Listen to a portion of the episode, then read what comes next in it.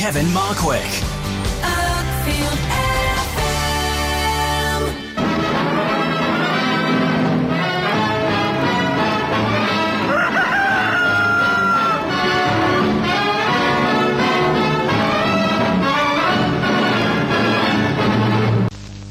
May we remind you that for the convenience of those patrons who prefer not to smoke, seating areas on the right-hand side of this auditorium have been designated as no smoking areas. Your cooperation is appreciated.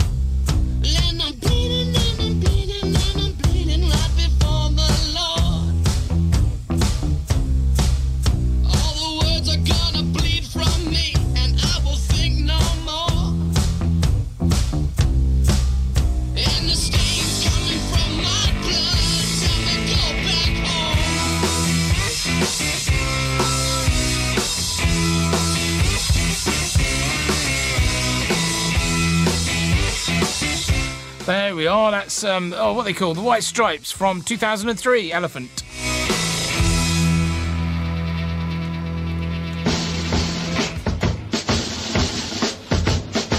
I think I'm too relaxed, don't you? Might be the antibiotics. No, I'll be fine. As long as I sit up straight, it'll all be good. So, thank you to Adrian for the previous 2 hours of soul loveliness. Kevin Markwick here with what we're describing as the original curate's egg of a show. All sorts tonight. Some really good music, actually. Warpaint, Hamilton Lighthouser. Sounds like that should be off Beachy Head somewhere. Eugene McGuinness, Bob Mould, Sharon Van Etten, sorry. I just changed her nationality. Sounded like a World War I pilot all of a sudden. The Cars, The Delines, Lloyd Cole, all sorts. I'm the film stuff. We've got things from X-Men, Prisoners, Nick Cave and Warren Ellis's marvellous music from The Road. That'll have them rolling in the aisles. And Shuggie Otis, who we didn't get around to last week. I'm also going to do half an hour on epic movies. It's either going to work or not going to work, who knows. Music from The Robe, The Ten Commandments, Ben-Hur, Cleopatra and Braveheart. Freedom! So let's get things going with the Arctic Monkeys. What's been happening in your world? What have you been?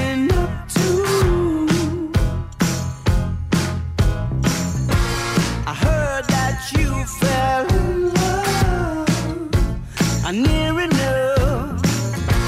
I gotta tell you the truth. Yeah. I wanna grab both shoulders and shake, baby. Snap out of it. I get the feeling I left it too late, but baby, snap out of it.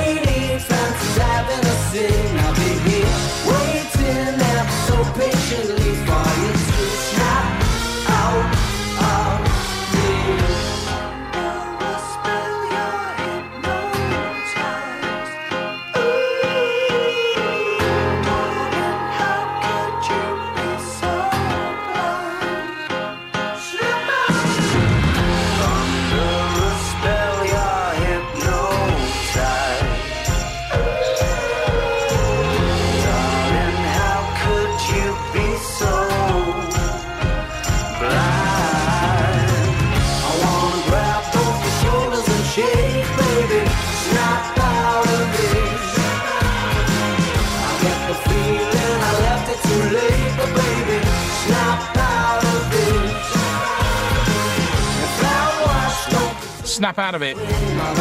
Arctic Monkeys from AM, which has swept all before it, of course. Okay, so it's usually about this time I put the call out. If you want to get in touch with the show, please do. It would be great to hear from you. At Kevin Markwick on Twitter. You can hit me up there and we can interact, or you can go to our Facebook page. We have a Facebook page. The We, I'm using that royal we again. It's me, has a Facebook page. The Kevin Markwick Show. You can find me there and hurl all manner of abuse at me if that is your thing. What else can you do? You can email the studio, actually. Studio at Arkfield FM. Should I check the email? See if there's any emails. Nope. Studio at uckfieldfm.co.uk is the address. If you want to ask me a question or serve any kind of legal papers, that would be the place to do it.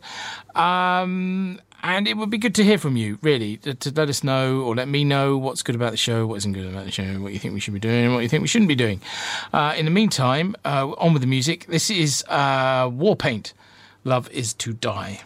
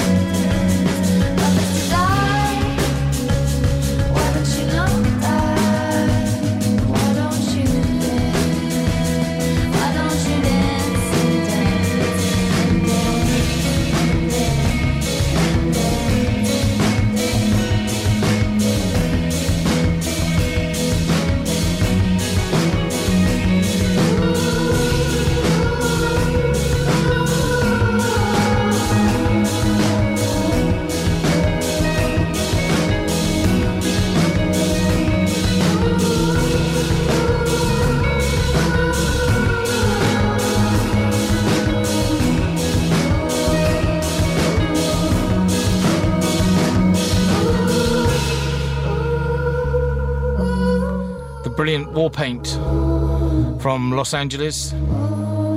That's from the self-titled second album, out now on Rough Trade. They're busy the whole summer, of course, all over Europe, at a festival near you, including Reading and that one in Wales I forget the name of. Time for one of these now.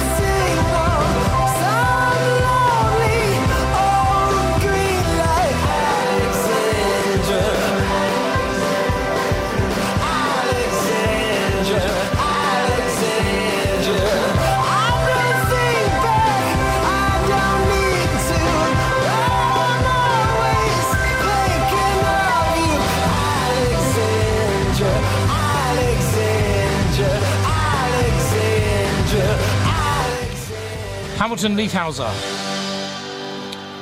Ashworth, good, isn't it? From the LP Black Hours. He's at the Bush Hall in London tomorrow night. He's not coming this way. Then he's sort of wandering all over Europe doing festivals like everyone else, it seems. The other thing, what was I going to say to you about the show? Oh, if you don't know about the show, then what we do is we do half an hour of this kind of indie-style-y music, and then we do an hour of film-based nonsense, and then we do another half an hour of really good music before 11 o'clock. So it's kind of a bit of a weird thing, really. It's neither one thing nor the other. Story of my life. Here's Eugene McGuinness.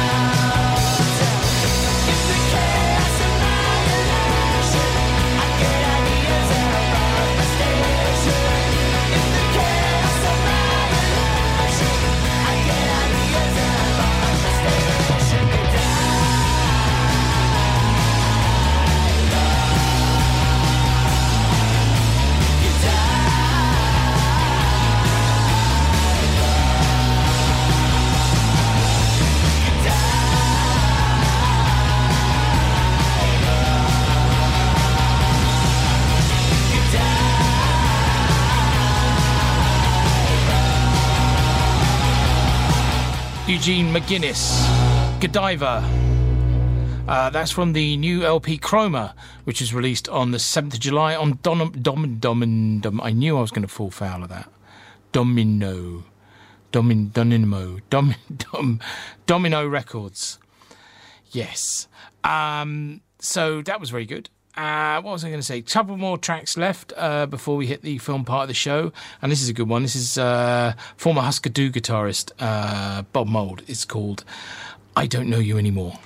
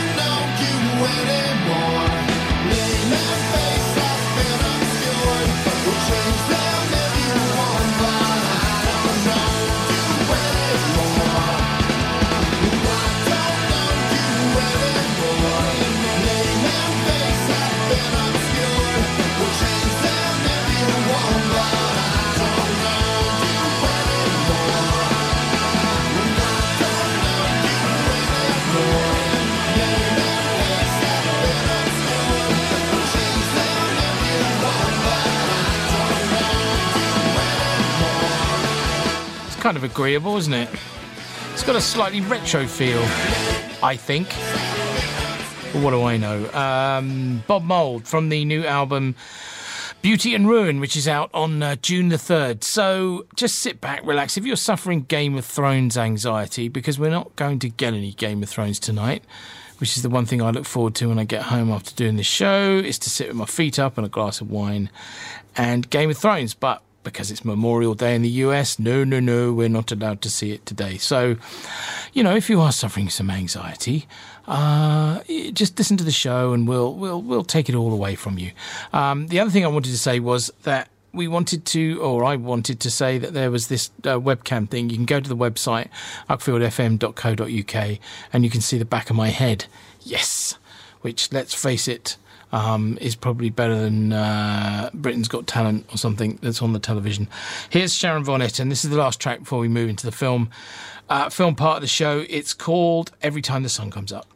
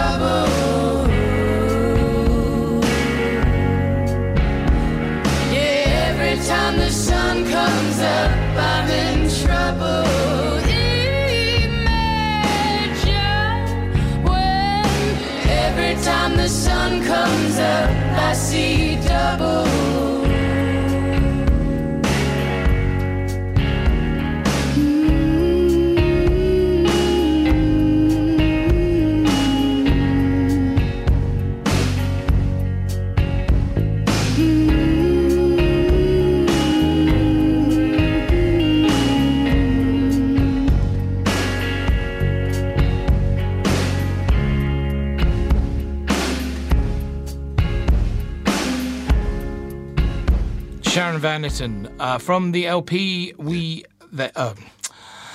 I'm blathering tonight. Have you noticed? Has anyone noticed I'm blathering a bit tonight? Are We There, which is out tomorrow, as it happens.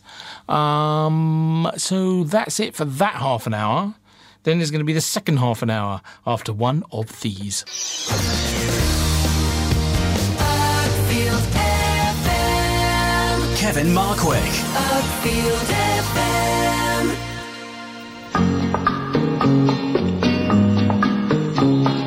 Kiora makes orange flamenco, lemon and lime cascade. Orange, lemon and lime from Kiora for a cool 1 of 6.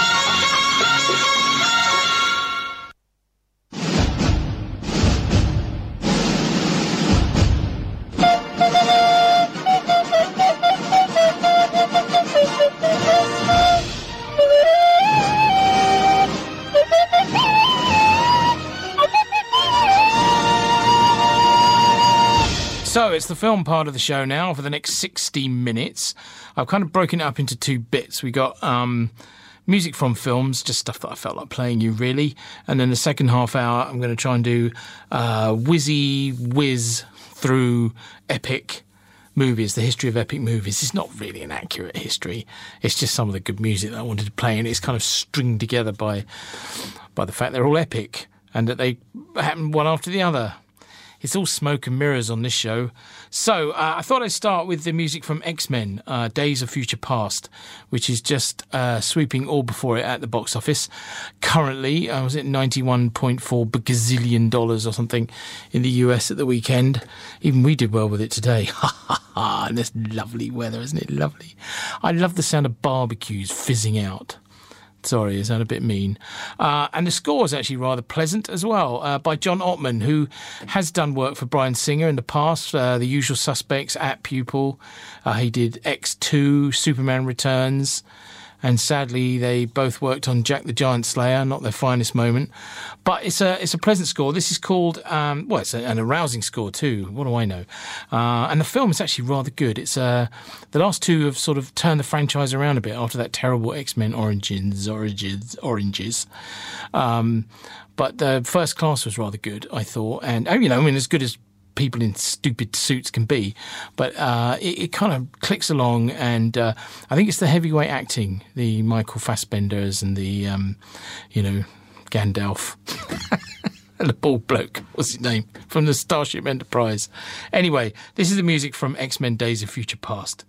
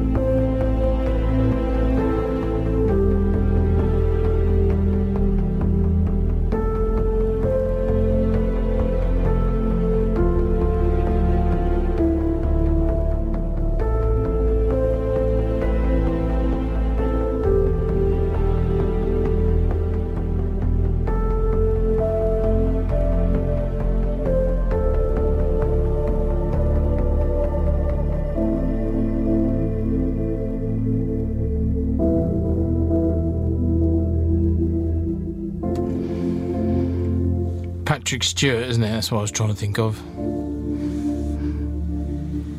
I still can't remember Gandalf's name. It'll happen to you, you know. Thingy.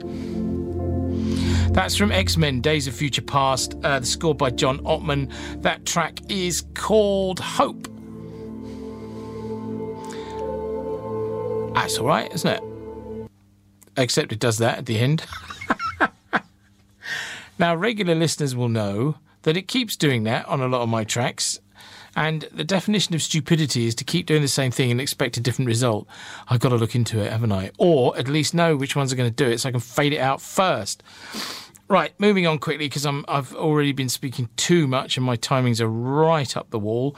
I finally caught up with Prisoners, Denis Villeneuve's film, recently on the downloady arrangement televisual thing, and actually I was really impressed. I'd kind of avoided it a bit. It looked like a kind of silly silly thing, and it wasn't at all. It was a rather considered and interesting film with Hugh Jackman about, well, I won't tell you what it's about if you haven't seen it, and if you have seen it, you don't need me to tell you what it's about. But what I liked about it was the way it kind of shifted around, you know, the good guy became the bad guy and the bad guy became the good guy, and then it sort of, you weren't quite sure the ground upon which you were standing, and I thought that made it interesting. And particularly Roger Deakins' cinematography, I thought, looked absolutely fantastic. It had a real kind of ethereal quality to it, something very, very unsettling. I'm quite sure how you do that, but he did it, and it was... yeah, very entertaining. And the score by Johan Johansson was also rather good. This is called Through Falling Snow.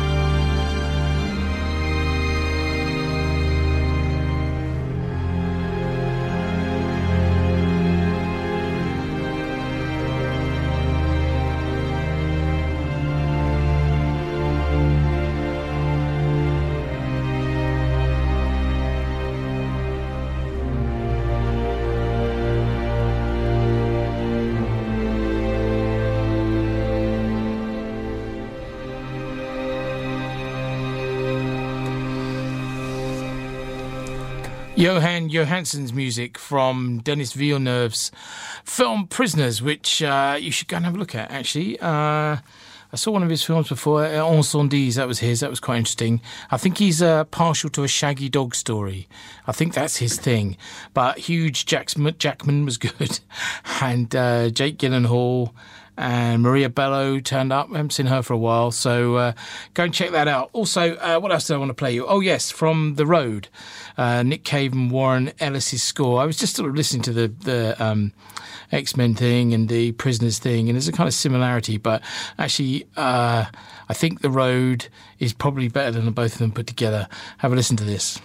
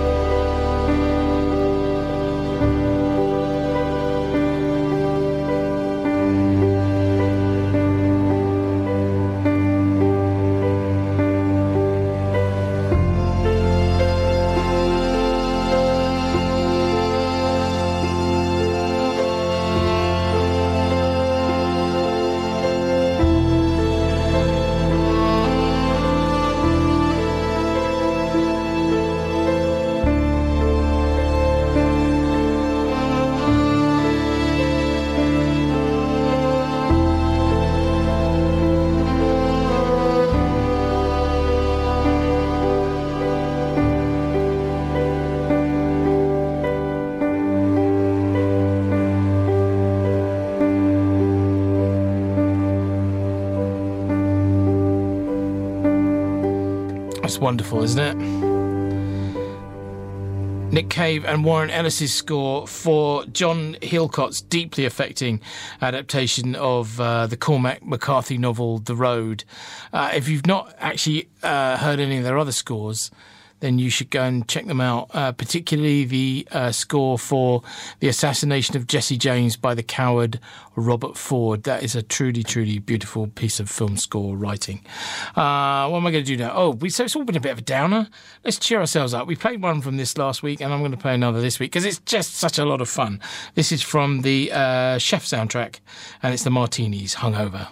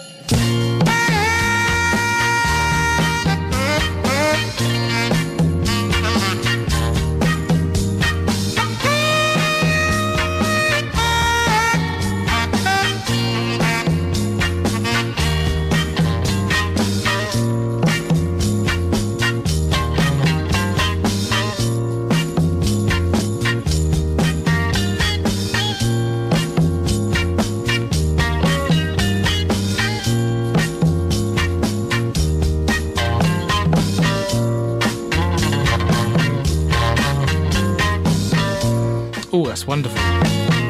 I've come over all previous. As my nan used to say. My nan never said anything like that to me ever.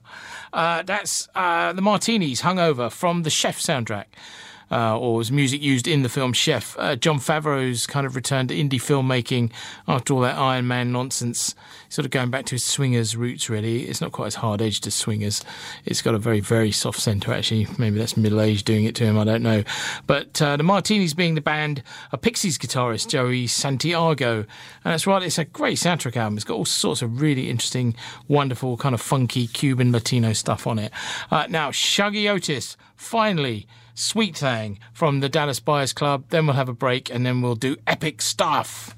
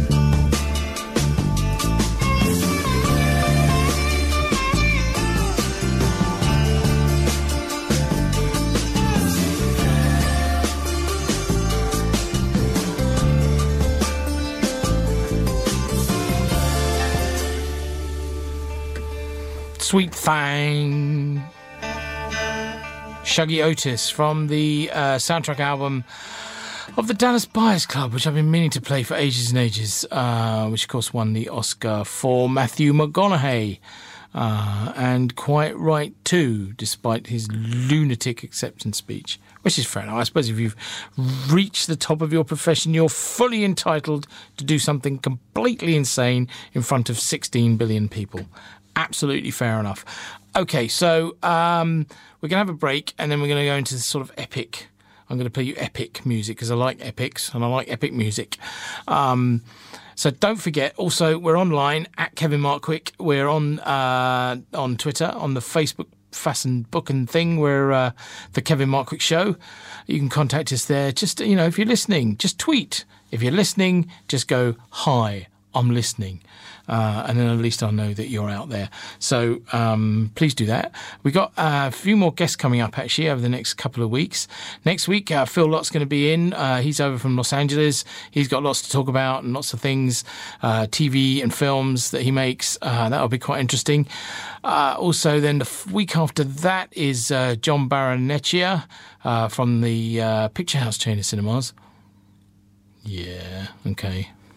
That's the... They nicked my name, okay? And then who we got after that? Oh, then I'm away, so I've got a recorded show. I'm going to do you a film musical special. Right, it'll be all music from the musicals. I'm sure you'll be looking forward to that. And then the following show after that is the last one. Wow! It's gone so quickly, hasn't it?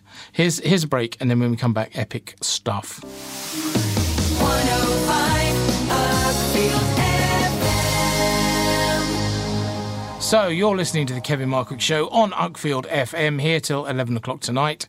And for the next half hour, we're going to be talking big epics. They were a sort of an attempt to save cinema from television, really. And so I've donned my sandals. I've stuck a broom on my head and I'm wearing a skirt, if you will, just to give it the kind of Roman touch. So if you could imagine in 1948, cinema was at its absolute peak. Was it something like 1,500 million people or so? It's a stupid number of people went to the cinema every single year.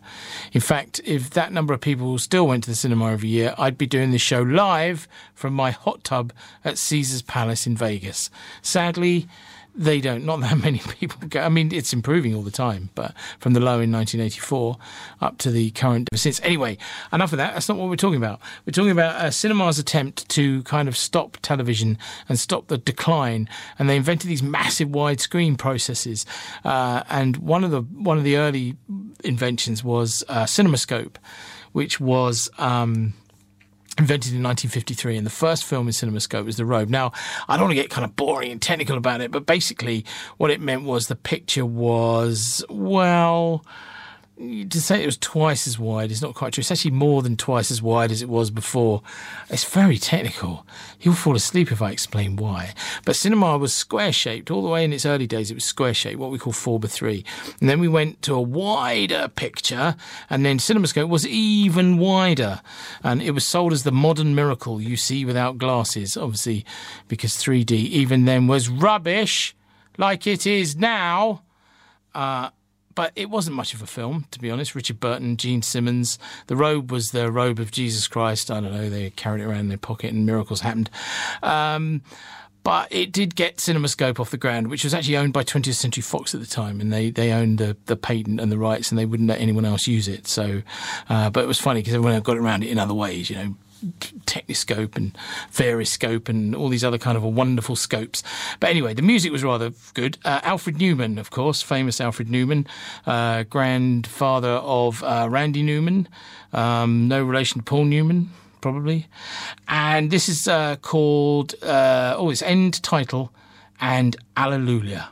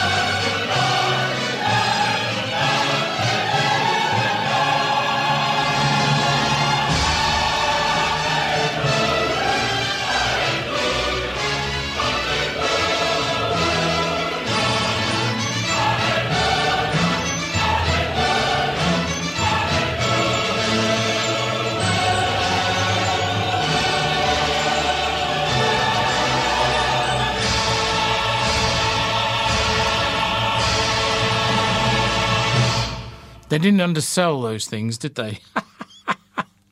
That was part of Alfred Newman's score for The Road, the first film in CinemaScope in 1953. There had been epics before that. Quo Vadis had been a massive, massive hit, winning an Oscar for him, whose name escapes me. He was in Spartacus, you know him. And if you're shouting at the radio, Twitter in. You know, the raconteur fella. Anyway, but this was the first in the big widescreen process. Now, CinemaScope's no big deal, really. Not now, anyway. I mean, films are still... We project films in CinemaScope still.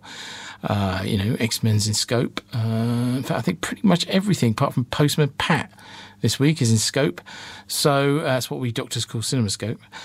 So it kind of stuck, fortunately. It's the sort of letterbox shape, which I think John Ford famously described as being no good other than for shooting snakes and funerals.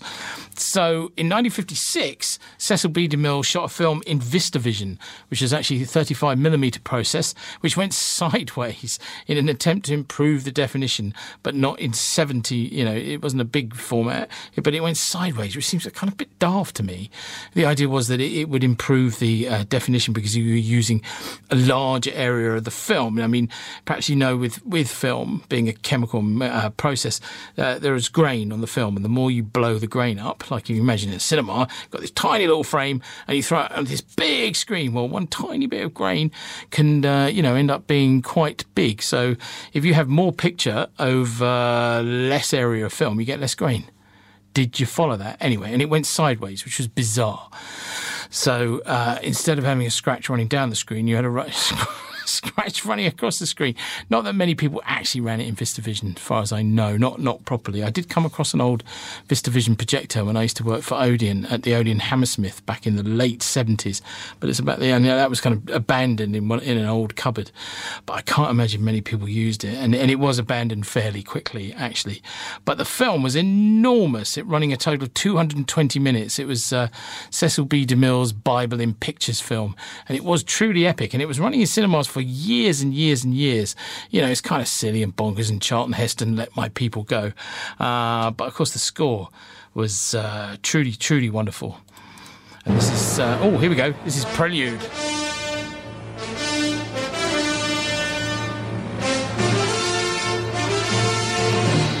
Elmer Bernstein, of course.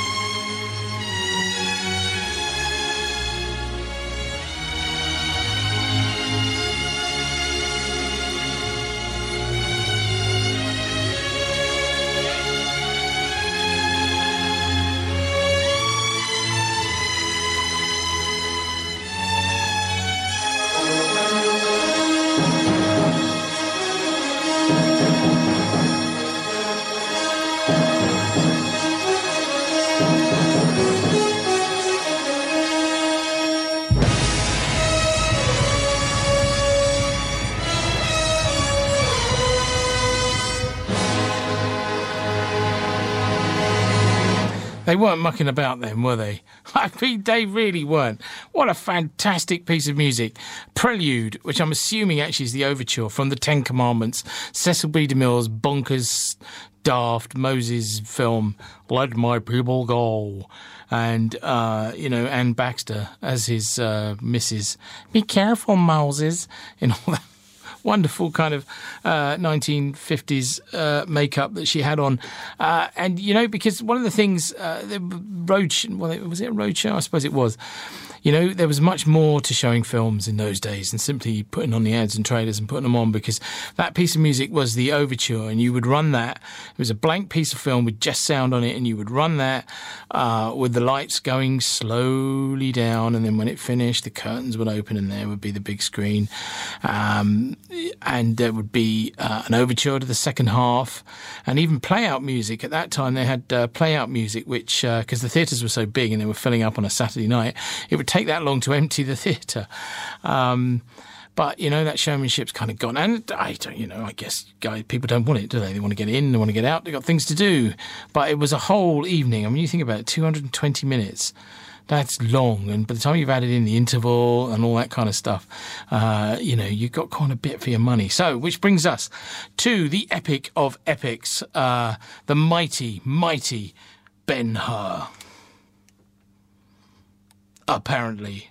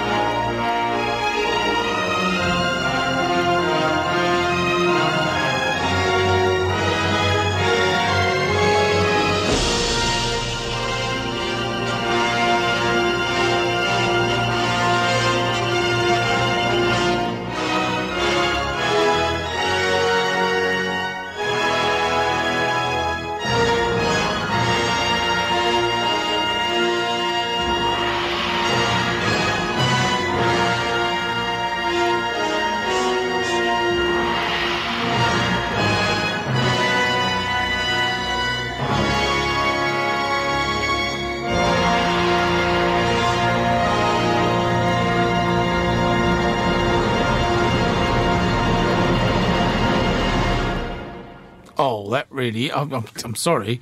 I'm really enjoying myself. This is excellent. Miklos Rocha's mighty, mighty score for the mighty, mighty Ben-Hur, which was really the high point for epics. It was the most successful. It was a fine film. It won every Oscar going. And in fact, it was the film that saved MGM twice, once in the silent era and then again in 1959 when it swept all before it, winning, I think, was it 21 Academy Awards or something? The most... I think it wasn't until Titanic that a film won as many Academy Awards. Charlton Heston, the brilliant Willie Wyler, the director, who was, you know, still remains, his CV is still one of the greatest CVs of all time. And that was made in a, and of course you had the Chariot Race and Stephen Boyd and the Love Story, and it just all kind of came together. And, you know, a slightly sort of bonkers story, but they all had a slightly bonkers story, but it was just done with such chutzpah and such... belief, and you would see a film. I don't think you'd see a film like that today, not really. And it was photographed in a process called Camera 65, which was a 65mm negative, which meant 70mm in the cinema, because you had 5mm for the soundtrack in those days. 70mm film had magnetic sound. You remember your old cassette tapes? The tape inside, that's magnetic tape, and it would be stuck to the side of the film. And so 5mm of the 70mm was for that, and the camera negative was 65. And you'd have left channel, right channel, centre channel, and surround channel, and a left centre and a right centre. We didn't have multiple surround channels in those days. It was just one surround channel. But I'd loved it. I never saw it in 70mm. I really wish I had. And Camera 65 actually applied a bit of an anamorphic squeeze to it as well. So it was really slotty, really long, and was pretty much the widest format. Certainly widest release format at that time. I don't think there'd been one any wider, but it was kind of the it peaked. The epic peaked in 1959, and I know this isn't, you know, this is hardly Mark Cousins' story of film, is it? Scientific way of looking at things, but when we come back after the break, we'll go into the film that sadly heralded the demise of the epic. Evening sound better. 105 Uckfield FM. So you're listening to the Kevin Markwick Show. We're having a rather higgledy-piggledy trawl through epic movies. It's not very scientific and not especially accurate. I mean, there's far more we could say about all of them, but I'm already running out of time. So what after Ben-Hur, the mighty, mighty Ben-Hur, came Cleopatra in 1963. It was notoriously expensive and pretty much killed off the career of its director, Joseph Mankiewicz. And it was one of the first films whose reputation preceded it to its detriment, really. And it was so wonkingly expensive, it nearly sunk 20th Century Fox, that it started the decline in kind of sword, sandals and massive, you know, throwing enough money at a film to make an epic, to make it make a box office impact. It was shot actually in the Todd A.O. process, which had been used first in the David Niven film Around the World in 80 Days. It was a camera invented by Mike Todd, who had been Elizabeth Taylor's husband and was tragically killed in a car in a plane crash. And so part of her $1 million deal, which is the most at the time for any actress or any actor, I think, at the time, pay or play, she ended up earning far more than $1 million from it. But part of her contract said that they had to use the Todd A.O. camera process, and it does look fantastic if you look at the Cleopatra's entry into Rome sequence. Probably never see the like of that again. And actually, I have a soft spot for this film. I think it's okay. I think it's been sadly neglected, and certainly the first 2 hours is really compelling. It's not quite so good in the second half, but the first half really stands up. Rex Harrison as Caesar, and obviously Elizabeth Taylor's very good in it, and all the supporting cast, Martin Landau and all those people, and it looks amazing. I'd love to... There's apparently a sort of 5-hour cut out there with, and all the bits are missing, and they're slowly beginning to find all the elements, and one day we might see this extraordinary cut of Cleopatra and Joe Mankowitz's original vision may be available to us. And one of the great things about the film is the score by Alex North.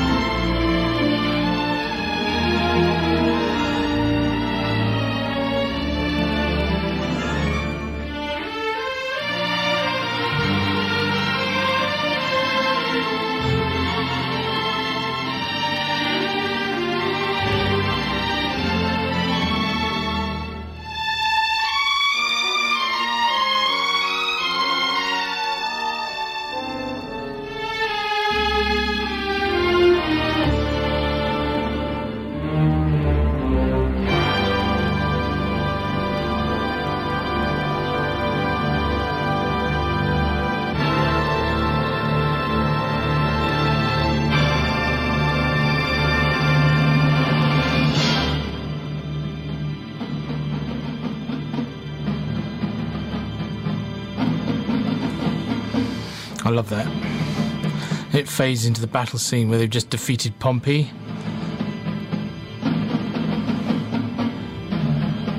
Which they had to go back and reshoot after they'd been shooting for something like 5 years or something. It wasn't 5 years, but it was a long time and a lot of money, and it still didn't look right, the battle scenes. So they went back and shot some more. And it was just the most extraordinary. You know, they even started shooting it with a completely different cast in the UK. Peter Finch was Caesar, and they had one or two others as well that would have made their careers or would have destroyed them. Difficult to say. But, of course, the Burton Taylor love story was the thing that took over and overshadowed it. But I love it. I think it's... I think, again, it's the like of which we will never see again. Now, here we go, Fall of the Roman Empire. Now, that's an interesting one. That really was the last knockings. It was a fine, intelligent epic, actually, because they were kind of getting smarter and smarter. I guess they had to be. Directed by Anthony Mann, who'd made El Cid and had a big hit with that some years before. It was made in 1964 with Sophia Loren, Stephen Boyd from Ben-Hur, and Christopher Plummer. It was actually the film they sort of based Gladiator on. I mean, it's not quite the same, but the Emperor's the same, and the going to Rome and having to fight thing is the same. It was a massive undertaking, shot in Europe, and they had things like 8,000 extras in this scene. And to this day, the recreation of the Forum in Rome remains the largest outdoor film set ever built. It was amazing, absolutely amazing. I'm sure, where is it? It's in the desert somewhere. It's in Spain, I think. Should be a tourist attraction, really, shouldn't it? They probably paper mache sort of fell to bits, but and that was shot in Ultra Panavision 70. I think they were trying to outdo themselves with words. Super Ultra Panavision 70, which was I'm not quite sure the difference in. I suppose Ultra Panavision was a 70mm Panavision process. I'll look that up if you're sufficiently interested. No, Kev, actually we're not. And it was produced by Samuel Bronston, who'd had big hits with King of Kings, which was the I Was a Teenage Jesus, El Cid, or Old Cid, as we used to call it affectionately, and 55 Days at Peking. But this was an epic too far, and despite it being well reviewed, I think it still gets 100% on Rotten Tomatoes or something. It is a fine, fine film. It looks great, but it was one humongous flop. And it kind of broke everybody. It broke the producer, you know, bankrupt and all the rest of it, and sort of sounded that was the end of the big epic, really. But and one of the great things also to come out of it was the score by Dmitri Toimkin.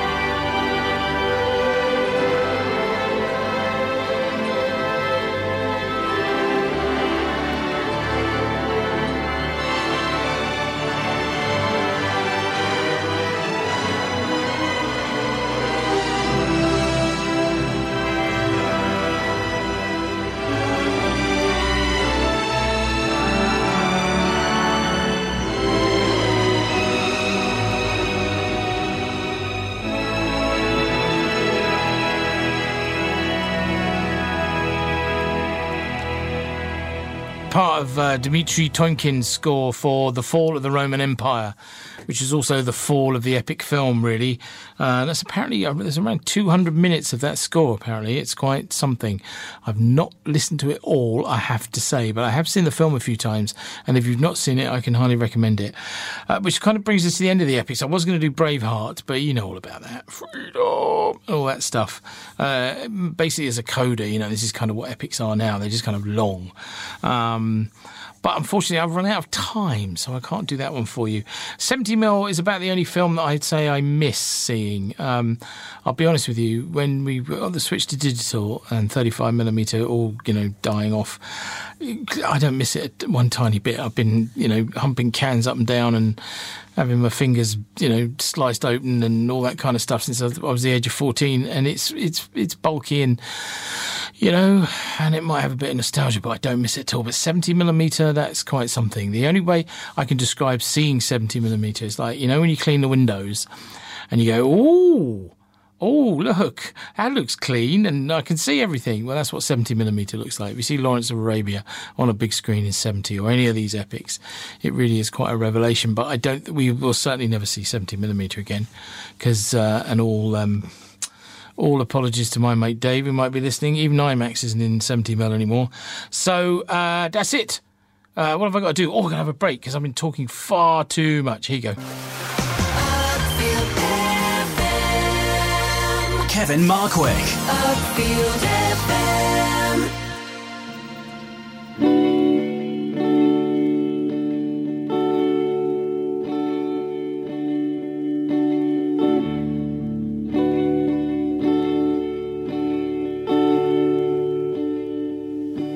Your sister hasn't phoned yet. Are you bothered, see?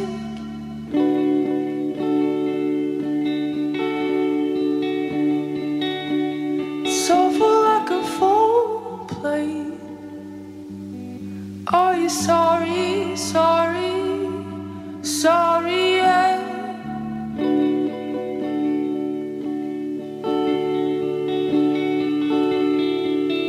Oh, tame one, who are you holding your words for?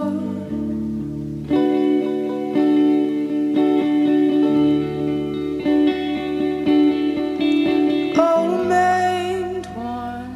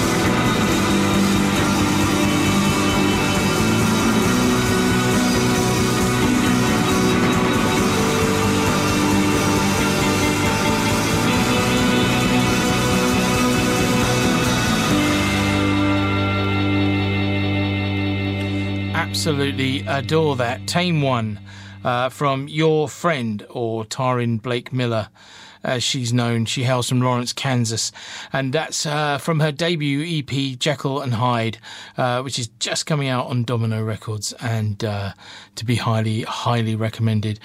This is all. We're going to go at two tracks now, actually. Two tracks from 1984.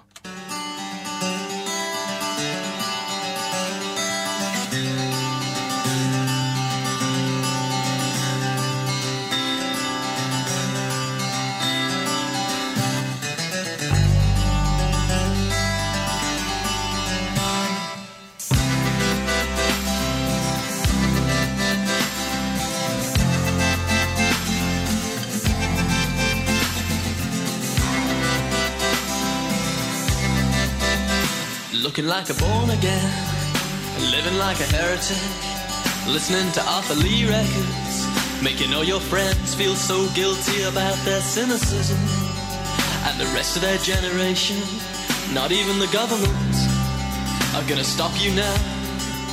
But are you ready to be heartbroken? Are you ready to be heartbroken?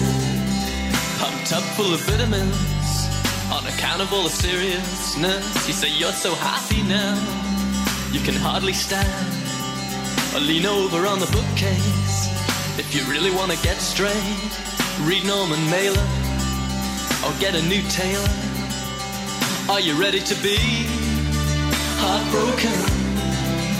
Are you ready to be heartbroken? Are you ready to bleed? What would it take, what would it take to wipe that smile off of your face? Are you ready to be, are you ready to bleed?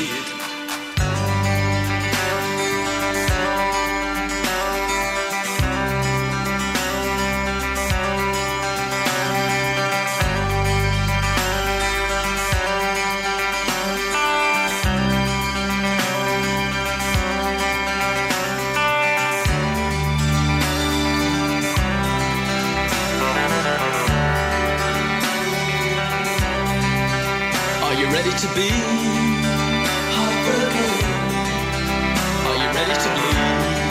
Heartbroken, well you better get ready now, baby, ready to bleed, ready to bleed, ready to bleed.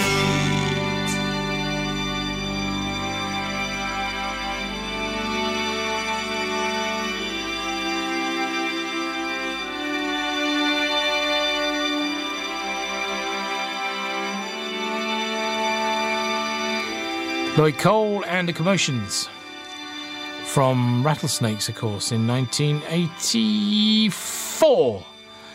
You'd think I'd remember that I said it less than 3.5 minutes ago, wouldn't you? Here's another one from The Cars. This one brings back memories.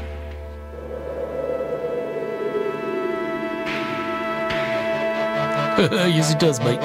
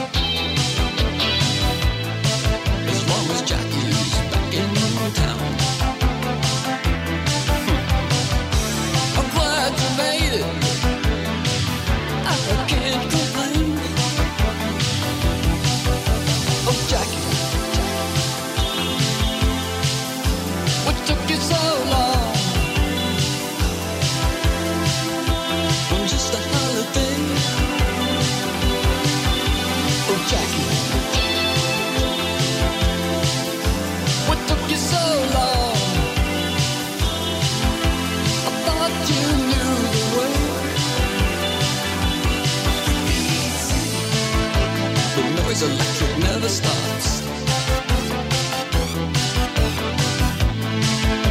And all you need is what you got. And there's a place for everyone. Under heartbeats it is golden sun. Oh, Jackie. What took you so long? On just a holiday. Oh, Jackie. What took you so long? What took you so long?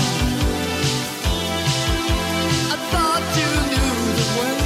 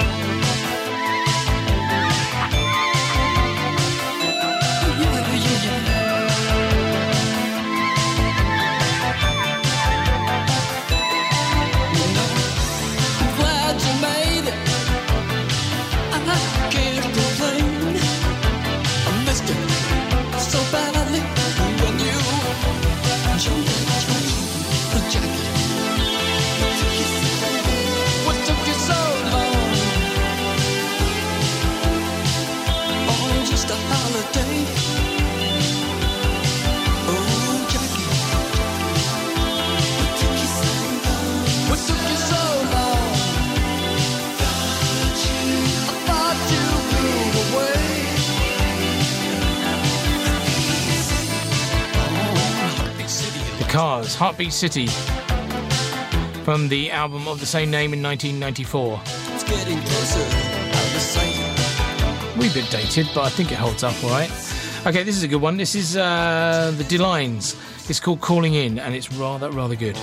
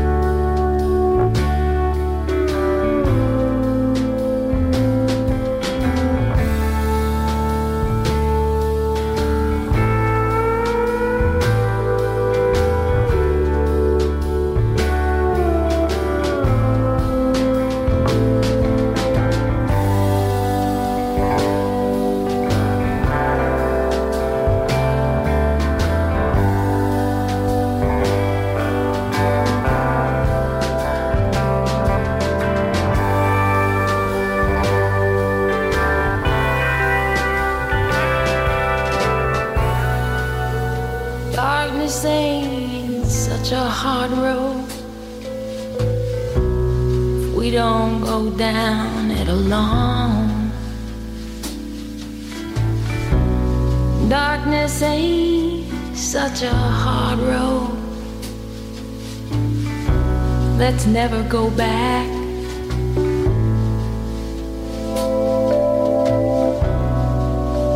Darkness ain't such a hard road. We don't go down it alone. Darkness ain't such a hard road. Let's never go back. Let's never go back.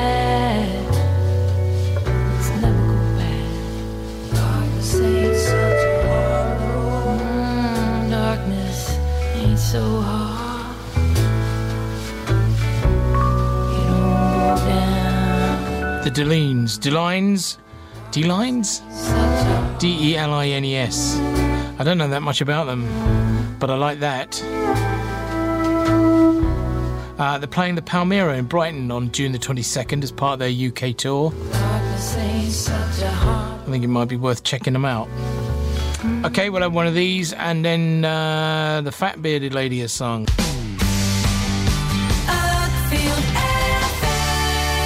FM. So that's it for another week, I'm afraid. It's all over. I'm going to leave you actually with Bill Callahan from his current album, Dream River. It just remains for me to say thank you very much for listening. It does mean a lot to me. And thank you to all the people that podcast. I know there's a lot of you out there. All my love to you as well.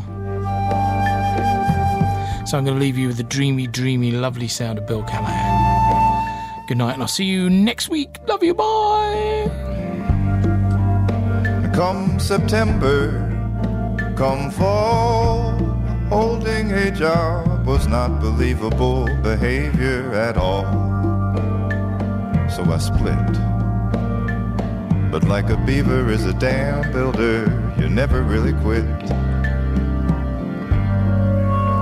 I made some dough and I socked it away. I always said for a rainy day. I never truly knew who I was working for anyway. The rich or the poor, who am I working for? The rich or the poor.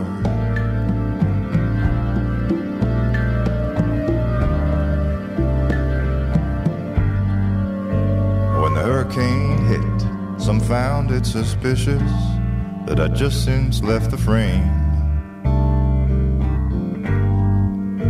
Like all that time spent down by the water had somehow given me control over the rain. And some people say wrongly that I wash things away.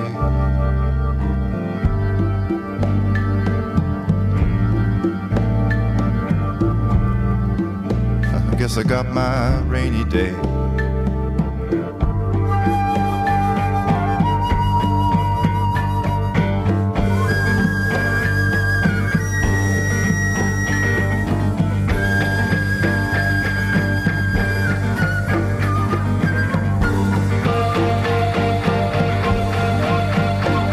Like the sorcerer's cape,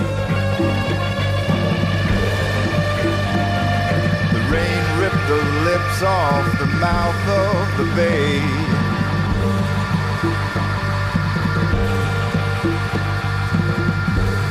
And rendered the eye. And slighted the hand and tricked the land and blew the air away.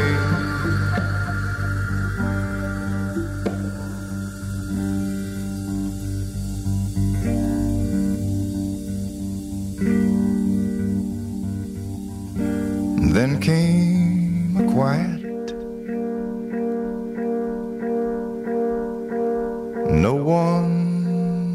should know.